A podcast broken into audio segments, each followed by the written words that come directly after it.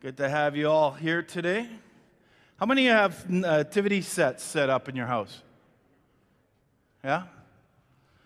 Uh, they're actually very interesting decorations when you think of it. And for some of them, these nativity sets are actually our most prized possessions. I don't know about you, but I have a set that I bought when I went to Israel. And uh, we don't always bring it out at Christmas, but I have to be honest, for me, there's a bit of a sentiment there. And uh, I, have to be honest as well, in the sense that sometimes I look at nativity sets and I find them a little bit awkward. Um, I don't know how willing I am to buy a nativity set where Mary and Joseph are bears, cats, pieces of cheese, food of other sorts, superheroes, or some nouveau art deco. Um, but they're there. Yet, no matter how a nativity set is designed, whether it is made up of regal or rugged looking characters, there's always a constant to this display. There's actually two constants. The first one is that usually all the characters are looking at the baby Jesus with awe and reverence, and the nativity set itself gives away this concept of peace. It's not chaotic. Even if you use superheroes as your main people, it still has a sense of peace. Um, and again, these nativity sets, there are interpretation of how the area might have looked on that night. And I wish they could actually tell the entire story, um, uh, that they would actually show the fullness of how Mary and Joseph felt, uh, especially during the nine months leading up to Jesus' birth. And if they did, I'm sure it would be painting a very different picture. It would tell you really of two people who were overwhelmed by God's calling in their life when you think about it. But who gave us a beautiful picture, both of Mary and Joseph, a beautiful picture of obedience, but also God's peace. And peace is that elusive word, especially when there's conflict everywhere. War's still going on, there's conflict in politics, there's conflict in this pandemic. And much of this leads to conflict, obviously, in our culture, in our relations, and also in the church today. Reminds me what one person said about Christians who quarrel. They quoted the verse found in the first book of Discord, chapter 3, says, Where two or three come together in Jesus' name, there will eventually be conflict. Yes, thank you for laughing. That was a joke, yes. Or I look at Winston Churchill's classic comeback to Lady Astor, said, where she looked at him and said, If you were uh, my husband, I'd put poison in your coffee. And he instantly responded, If you were my wife, I'd drink it. You know, we laugh at this sarcasm, right? We, we really do, but it reveals that all of us are predisposed to conflict. And I, you know, I, I can't have chosen a particular subject today that is more, more real for us and what I believe we need to hear. You know, some of us have clashed with so many people, we really don't know how to live peaceably with others. I know some people over the years that never seem happy unless they're fighting with somebody. And the fact that the lack of peace is so pervasive and, and really nothing new, we, we can actually trace it all the way back to the book of Genesis when you look at it, where humans have been at war with God ever since Adam and Eve sinned. And, and beginning with the conflict, uh, then you have Cain and Abel there, which eventually led to one brother killing the other. And we have been in a battle with our brothers and sisters ever since. And the biblical concept of peace is much deeper than just not having conflict. Peace is more than the absence of hostility. We often use the phrase um, peace and quiet to refer to our need to slow down, but peace is not merely the absence of activity. Peace is not just getting away from reality. Rather, peace is the presence of something good, not the absence of something bad. In the Old Testament, the word for peace is shalom. It's a state of wholeness, it's a state of harmony that is intended to resonate in all relationships. And when it's used as a greeting, shalom, it was really a wish, so to speak, for an outward freedom from disturbance as well as an inward sense of well being. And so, to a people who were constantly harassed by their enemies on all sides, peace was this premier blessing that you could bestow on somebody. Uh, today, I want to take a look at Mary, who is the first recipient of the most beautiful and life changing gift ever received in Jesus Christ. And what little we know from Scripture really paints a portrait of how Joseph wrestled with the news that Mary was pregnant with Jesus. We saw that last week. Matthew, of course, gives us the most detail. We learn that Mary and Joseph were betrothed, and during this period, uh, which was roughly about a year, Joseph learned Mary was pregnant. And you, you know, can we really imagine what Joseph felt when Mary told him the news? She's pregnant, the Father is the Holy Spirit. She would be the mother of the Son of God. His name would be Jesus. It begins, gets laid out for them both. Joseph is having this difficult time believing Mary had, uh, uh, had done this and has a decision to make. Obviously, her pregnancy at this time, at first notice, has been displeasing to Joseph, but he struggles with his decision. Bible tells us he was righteous, but he sought to divorce, divorce her privately. And he did this. As he did this, of course, Mary couldn't be sentenced to death by the law. So Joseph showed really a deep compassion for Mary, as, as well as the unborn child. And what did he do? He exhibited grace, he exhibited forgiveness. And again, I don't believe it was an easy decision for him at all. And Joseph was likely distraught. He probably struggled with this response. And after all that, all those conversations, everything else that goes with it, he's exhausted. He falls asleep. He has a dream. Angel appears, tells him not to be afraid. Joseph obviously felt this great sense of restlessness and uneasiness about Mary's pregnancy. And here God is offering him peace. And God's peace came in the form of the assurance and the words of comfort that God's grace would surround him and Mary. And Joseph learned then that Mary was telling the truth, and that this son would be the long awaited promised Messiah and the Son of God. That Joseph would be the legal father to the King of Kings and the Prince of Peace. What does God do? He comforts Joseph by giving him the promise of God's presence. The promise of God's presence was brought to life uh, with this messenger telling Joseph that the boy would be known as who? Emmanuel. And that me- name means God with us.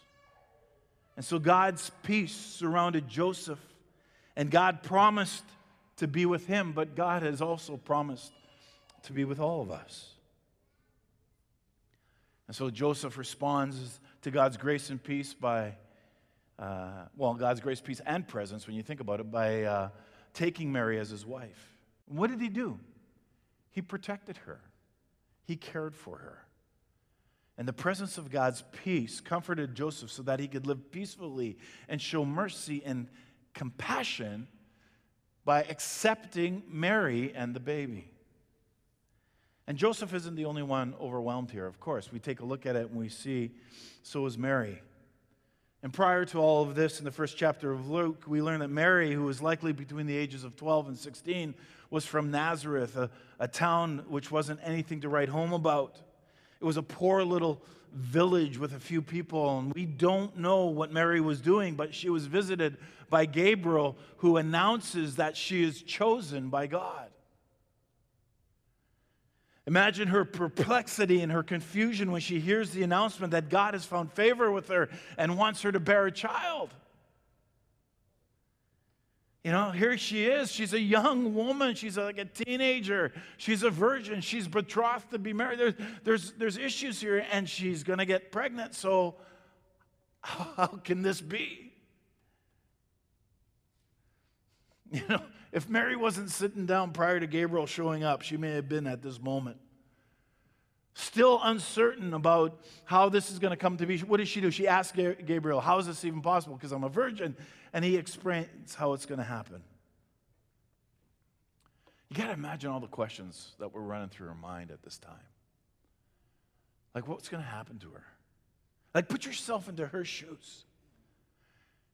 You could probably feel the fear Mary was feeling. And of course, what does Gabriel say to her? He tells her not to be afraid, right? that God is with her. God has found favor with you. He shows grace, He shows peace, and God will soon show the same grace and peace, or grace and favor uh, to then an entire world through the birth of Jesus, who would save all of creation from their sin. And I wonder if Mary actually felt the presence and the peace because God was not going to abandon her. She would be protected.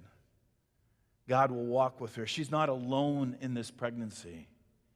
And this, of course, is before Joseph accepted anything. And of course, Mary is going to receive this greatest gift that she would be the first one to hold the baby Jesus in her arms, the Messiah. And she would also be also known as the mother of God. And I think her response, when you look at her story, her response is one of the most beautiful responses to God's grace and kindness in all of Scripture. What does she say? She says, I'm the Lord's servant. May your word to me be fulfilled.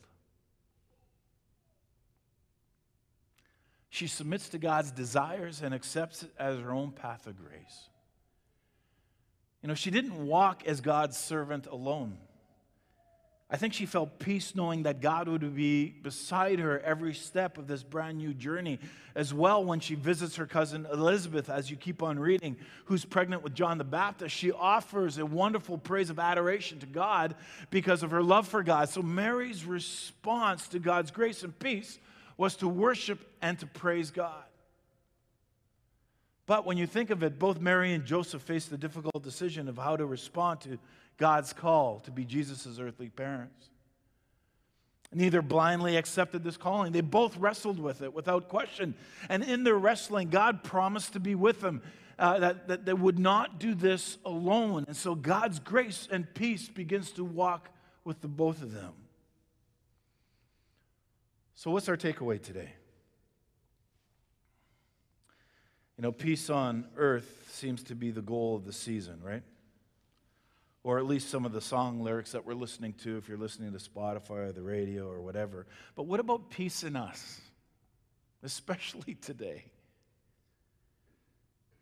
With the gifts, with the parties of however they're going to be, with the ugly sweaters, with the decorating, with the wish lists, Santa photos, and cheese dip I have to always throw that in there. It seems that peace might be the first thing that's crowded out of the Christmas season, is it not? Wasn't too long ago, the American Psychological Association did a study on holiday stress, and they found that, and I quote, the hustle and bustle of the holidays has psychological consequences for some respondents. More people are inclined to feel that their stress increases rather than decreases around the holidays. 38% increase, 8% decrease. A.W. Tozer, pastor, theologian, he said this Christ came to bring peace, and we celebrate his coming by making peace impossible for six weeks of each year. He came to help the poor, and we heap gifts on those who don't need them. That's an amen or ouch right there, right? You know, we could be so busy with our schedules, with our lists, with our cleaning and shopping that we forget the meaning of the season is ex- expectancy, it's awe, it's wonder. It's waiting for peacefully for the birth of the king. I quote the, the prophet Isaiah For unto us a child is born, unto us a son is given, the government shall be upon his shoulder. And his name shall be called Wonderful Counselor, Mighty God, Everlasting Father, and the Prince of Peace. And this is the time where the all powerful choose to relinquish his power in order to what? to bring peace to humanity. And I think we have the ability to be all busy, but we can choose to relinquish some of that busyness, right, in order to replace it with some peace this Christmas season. I like to suggest to you that there are three types of people in our world when it comes to peace. First, we live in a world of peace breakers. Basically, that in all of years of recorded history, it's been estimated that the world has been at peace just 8% of the time. So, over that period, 8,000 plus treaties have been made and broken. And someone perceptively remarked that they said, Peace is that glorious moment in history when everybody stops to reload.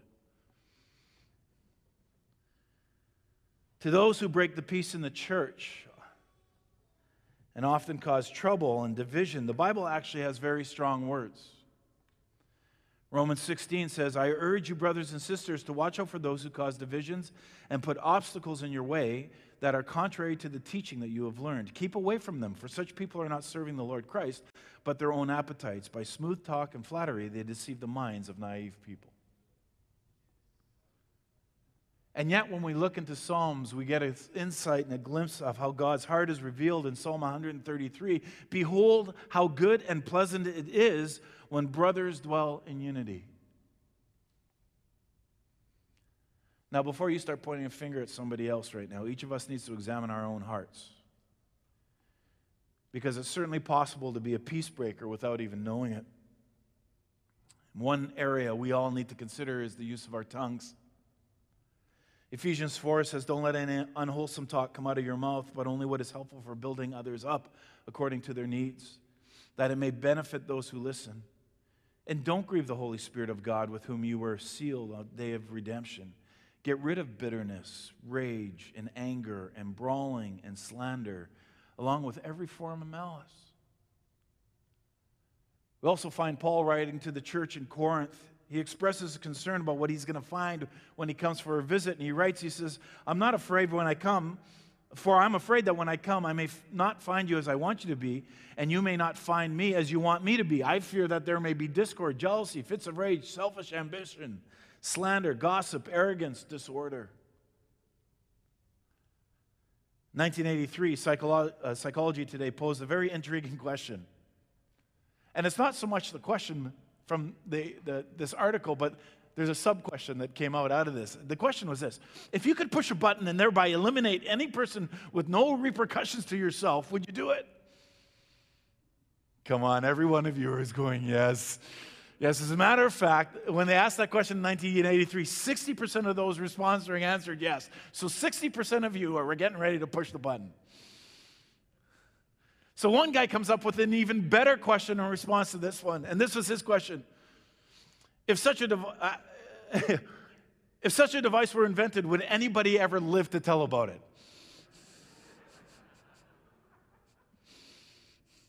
So, are you a peace breaker? Do you bring people together or do you pull them apart? Because it's always easier to create conflict than it is to promote peace. Then there's a peace faker. Now, I have to be honest, some of us are uh, predisposed to have peace at any cost in an effort to avoid conflict with someone, right? There's some of us that just bend over backwards. I'll do whatever it takes. I just don't want conflict. And often this is just pretend peace. Because the tensions, what they do is they go underground and then come back again because they were really never dealt with in the first place. Phil Morgan, he writes this he says, If things are not resolved, then that peace you're trying so very hard to maintain by avoiding the issues will get harder and harder to keep.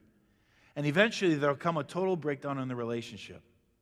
And it can die while everything on the surface looks peaceful. I think Ephesians chapter 4 challenges the peace fakers in all of us. Therefore, each of you must put off falsehood. Speak truthfully to your neighbor, for we're all members of one body. So, are you only faking peace with people? And finally, there's the peacemaker. Uh, it's much easier to break the peace or fake the peace than it is to actually make the peace in the midst of conflict. When Jesus pronounced a blessing upon the peacemakers, he actually uses a very strong word for maker. It literally means to do or to create. And so peace must actively be made because it never happens by chance. Think about that. Left to ourselves, we always drift towards divisiveness. We separate ourselves. Peacemaking is messy work. Peacemaking is often resented, but peace must be pursued until we have it. And then once we have it, we try to guard it so that we don't lose it. And a peacemaker does what it takes to establish and maintain peace. Instead of escalating conflict, this person works hard to extinguish the tension and to usher in peace. Warren Wiersbe, uh, a great pastor commentator, he said, Hatred looks for a victim while love seeks a victory. A man of war throws stones, and the peacemaker builds a bridge out of those stones. So we see the phrase peace on earth on cards, we hear it on the commercials in the stores, we see it everywhere. And for many of us, we wonder where our peace is, especially today. And whether we're trying to find peace in the chaos of our own lives or trying to wrap our heads around hope for political peace or peace on earth just seems elusive. You know, a quick glance around us reminds us that we live in a far from perfect world especially in our own lives. We struggle to find peace with ourselves. Maybe for some of us, and this is one of the reasons why we do have Blue Christmas, right? We, we regret past mistakes. We struggle with our present weaknesses and we worry about the future. We try to find ourselves in different ways. We try to search for our purpose through life and relationships and work and leisure and travel pursuits, right? We seek long and hard for peace in our relationships with other people. Some search for the perfect person to date. In our present relationships, sometimes we avoid the conflict, right? And we run the other way in fear of doing something that we'll regret. Other times we take for granted those closest to us and experience the not so nice realities living in a close proximity with other people. And so, what do we do? We become frustrated, we become angry over the mistakes of other people. We struggle with the uncertainty of tomorrow and the turmoil going on in the world around us. The news is bringing very few positive reports, if any, now, right? We wonder if peace on earth is even a possibility. And yet, you always have these optimists who would say things that, you know, things are better now than they were several dec- decades ago. But why do we still long for a better world? And even when we long for it, no matter how hard we try, reality seems to get in the way. And the ground around us is falling. Surely we're progressing. But as human beings, we have so much potential to be good. Why are we not consistently living up to it? Even with the best of intentions, our human effort to be good and make this world a better place seems simply to fall short. We don't know everything that lies in the future for us, whether next year or the years ahead, but we can be sure at some time we will have our faith, fair share of trouble. There are going to be times of sickness. We're all going to get sick, right? There are going to be times of health, there'll be times of success, but there'll be times of failure as well. Things will happen that will test our faith and loyalty to God. We'll stare death in the face, either that of a loved one or even our own. A lot of things will cause our heads to spin, but we can be sure of one thing that God Himself has become one of us. A virgin conceives and bears a son. And so God in Christ has come close to us. And that's why he chose to become an earthly baby in a manger. That's why one of the names given to Jesus is Emmanuel, because it means God with us. Mary gave birth to a son who was crucified who was raised, who was glorified, and he had come to earth for us, for you and for me in the midst of our troubles. He has come to bring us hope, he has come to bring us love, he has come to bring us joy, and he has come to bring us peace. And so in Jesus, God is with us when we are depressed and hurting.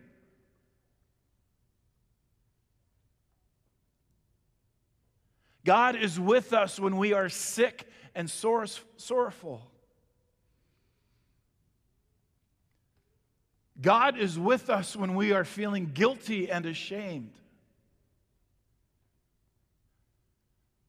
God is with us when we are happy and celebrating.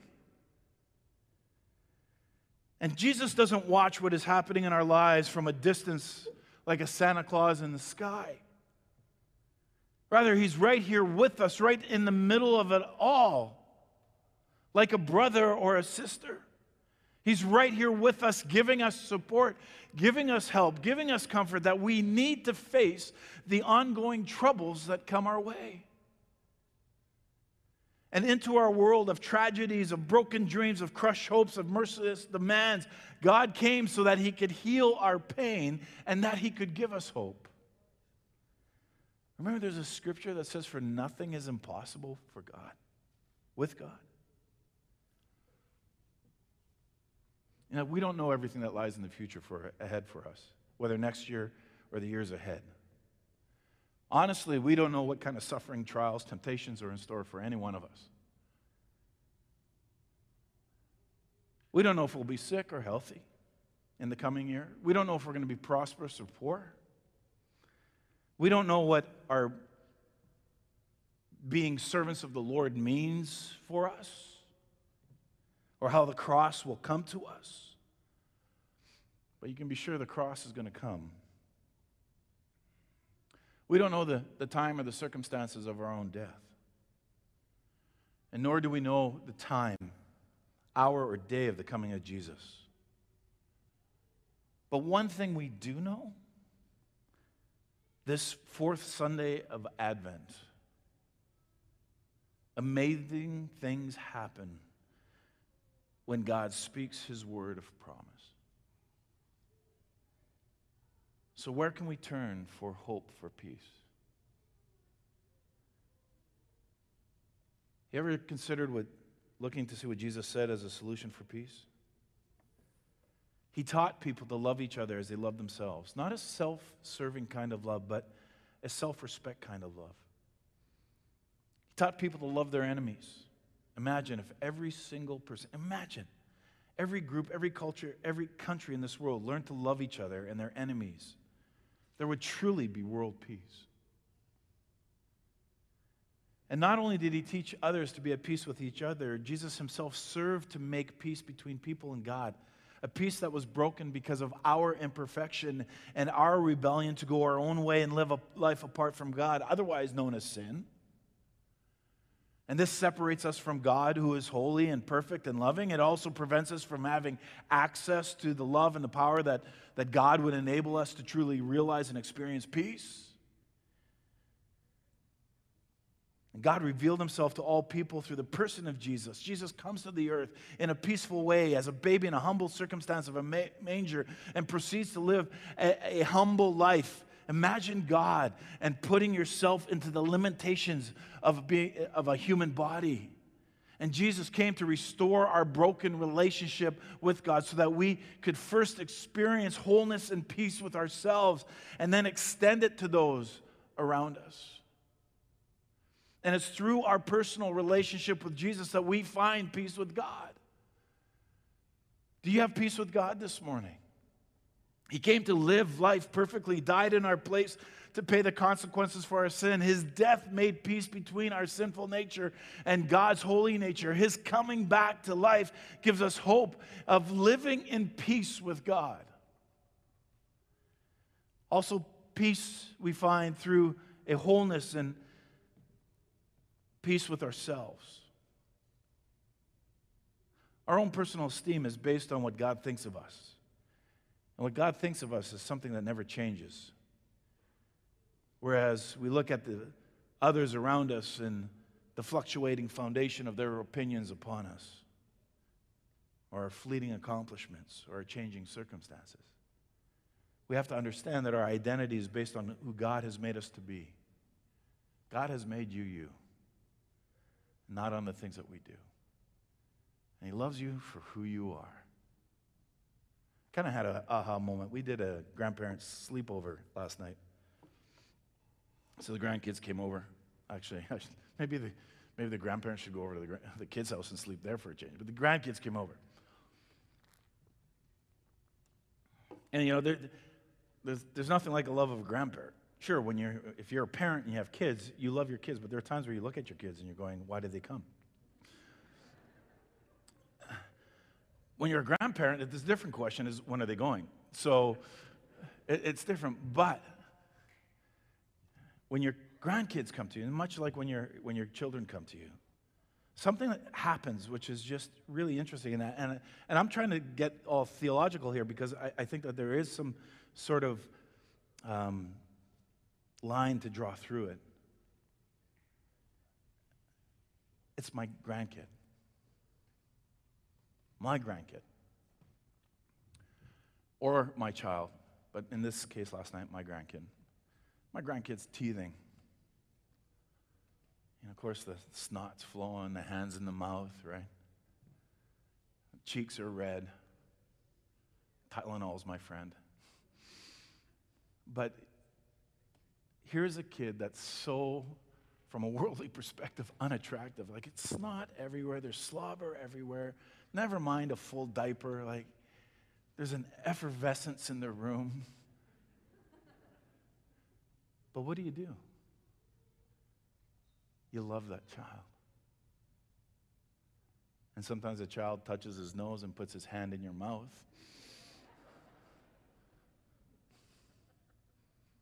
You love the child in spite of. And I wonder for a moment, and this is just me reflecting, I wonder for a moment if that's the same way God looks at you and me. In spite of our runny nose and the mess that we're sitting in, and the way that we look, and the way that we feel, and everything else, He just wants to hold us and He accepts us as we are.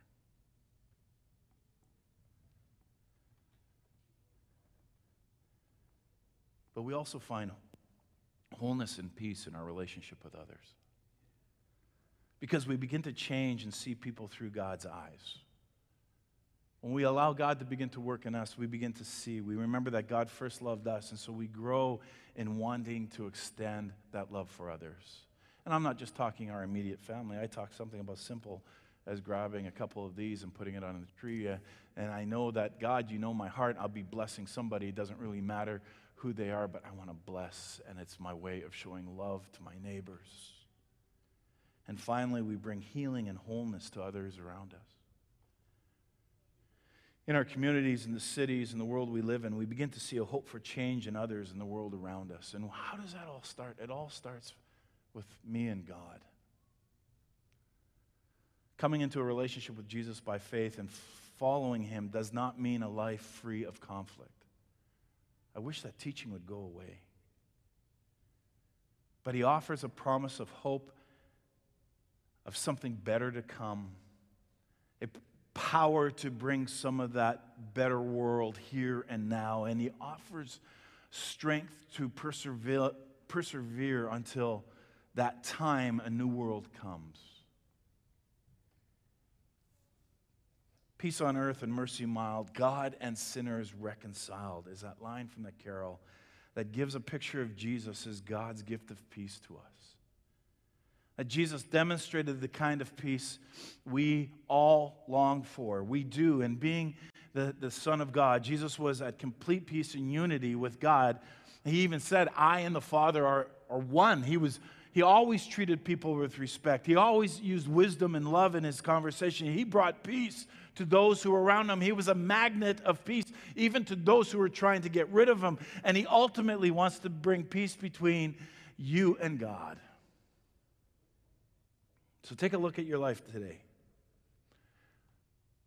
How do you describe your life this morning? Are you content? Are you rushed? Are you excited? Are you stressed? Are you moving forward? Are you holding back? And for many of us, it's all the above at all times. There are things that we could dream of doing one day, and then there are things that we wish we could forget. In the Bible, it says that Jesus came to make all things new. What would your life look like if you could start over with a clean slate? What happened if we just slowed down and said yes to one less expectation? What if we just set some time aside for spiritual disciplines of solitude and silence? What if we soaked in the season rather than inhaled it as if we're running away from us? My question to you is how can you seek peace this Christmas season in a way that you might not have had it before? Remember, it was Jesus who said, Blessed are the peacemakers, for they shall be called sons of God.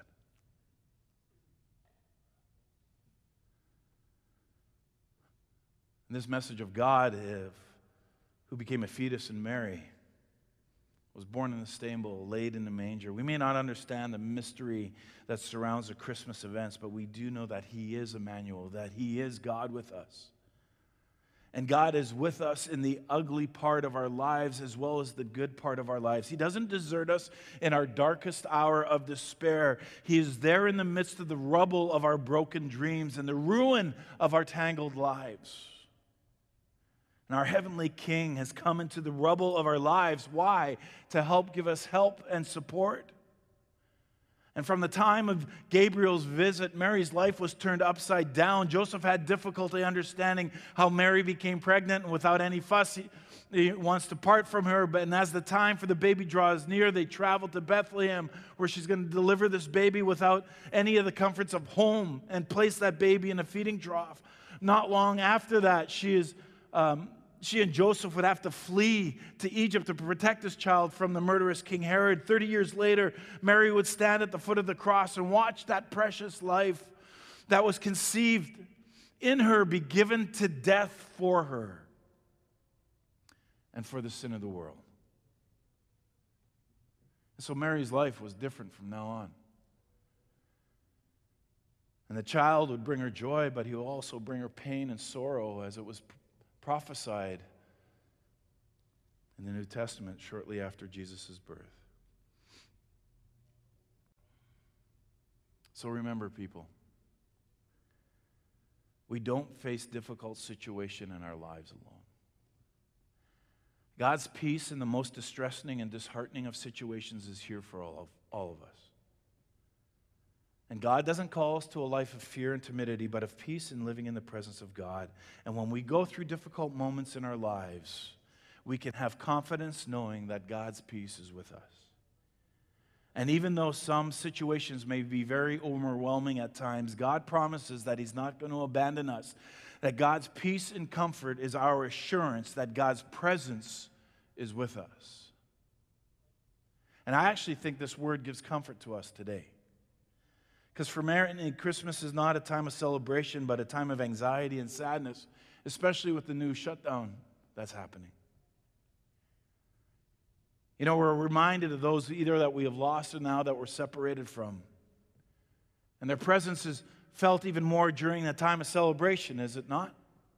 As well, there are many who are visiting families, and now it's becoming a time of frustration and sadness. And yet, the promise of God's peace is that God will always be with us, even when we're hurting and feel as though we can't go on.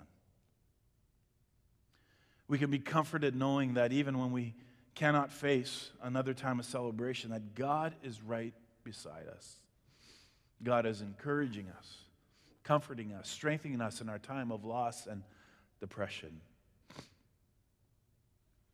And we can have peace because Emmanuel came and He's with us today. So, Jordan said I was going to comment regarding what's going on in the society with restrictions and everything else.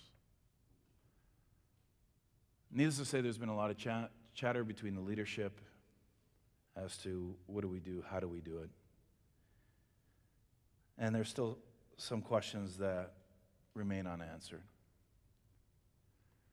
I think it's safe to say, and Jordan, you can correct me if I'm wrong, but Tuesday night, our Blue Christmas will be one gathering for 25 people. Is that correct?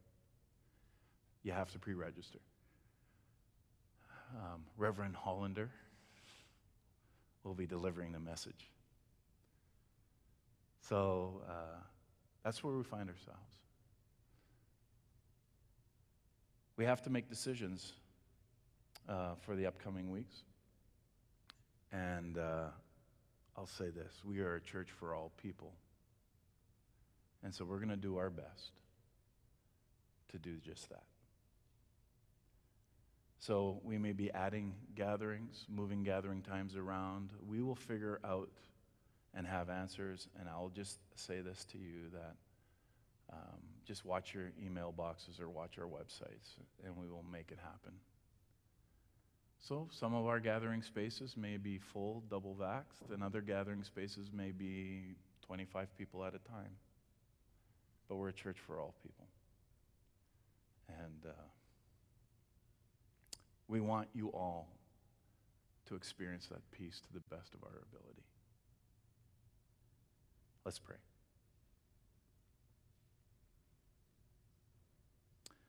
Loving God as we approach the day of Christ's birth, help us to throw wide the doors of our hearts in preparation. Help us to sense the importance of what happened so long ago when Mary was visited by Gabriel. And to remember the words of the angels and the prophets and the teachers of old, and to celebrate the promises that you've made through them. Help us to take firm hold of the meaning of all these things and to know in the depths of our being that even now you are seeking to work in us and through us to fulfill the promises that you have made. And Lord, as difficult as it may seem for some, may this Christmas season be for us and for those around us a season of healing. May it be a season of hope, a season of love and joy and peace, and may it be a time of true sharing and rejoicing in all the earth. We pray, God, for those in need around us, for those who need a second birth, and especially those who need a tender touch and a healing word. May your ways be made known upon the earth, God, and your saving power among all peoples. And I pray that you would renew your church in holiness and help us to serve you with joy. Guide the leaders of this and every nation that justice may prevail throughout the world. God, we pray as well for the children of our world, especially those in Tuño and Taveta, and all those of tender faith, and all those who have no home to call their home, all those who are hungry and thirsty. We pray for our inner city, Lord. Bless, we pray, the innocent of the earth and all those who trust in you, and make us instruments of your peace, and let your glory be over all the earth. And we ask these things, O God, with hope and praise in our hearts, our minds, and our souls, through Christ Jesus our Lord. Amen. I want to invite you um, to help stock the Living Word Food Pantry by just grabbing a couple of these, and when you go shopping this week, to buy it and then bring it back on Sunday, or you can bring it back throughout the week. You can bring it back Christmas Eve, whenever. And let's do it. So, so sanctuary, you stand with me because in ancient times, the one who blessed extended his hands for a blessing, and those receiving a blessing did likewise. So here it is. So, sanctuary, be people of peace, and let peace live in your heart, and share the peace of Christ with all you meet. Soul, share peace by acting out of compassion and not fear. Share peace by listening to all sides of the story. And share peace by praying for our world. And in this Advent season, we need to see and feel and share peace. And so, as you go into the wonder of God's creation around us, share peace and hope with those that you meet. And from Moses, may the Lord bless you and keep you. May the Lord make his face to shine upon you and be gracious to you. And the Lord lift up his confidence, countenance upon you and give you peace. Be blessed. We'll see you next week. If you're able bodied and you can spend some time, if you could stack the chairs eight high, that'd be great.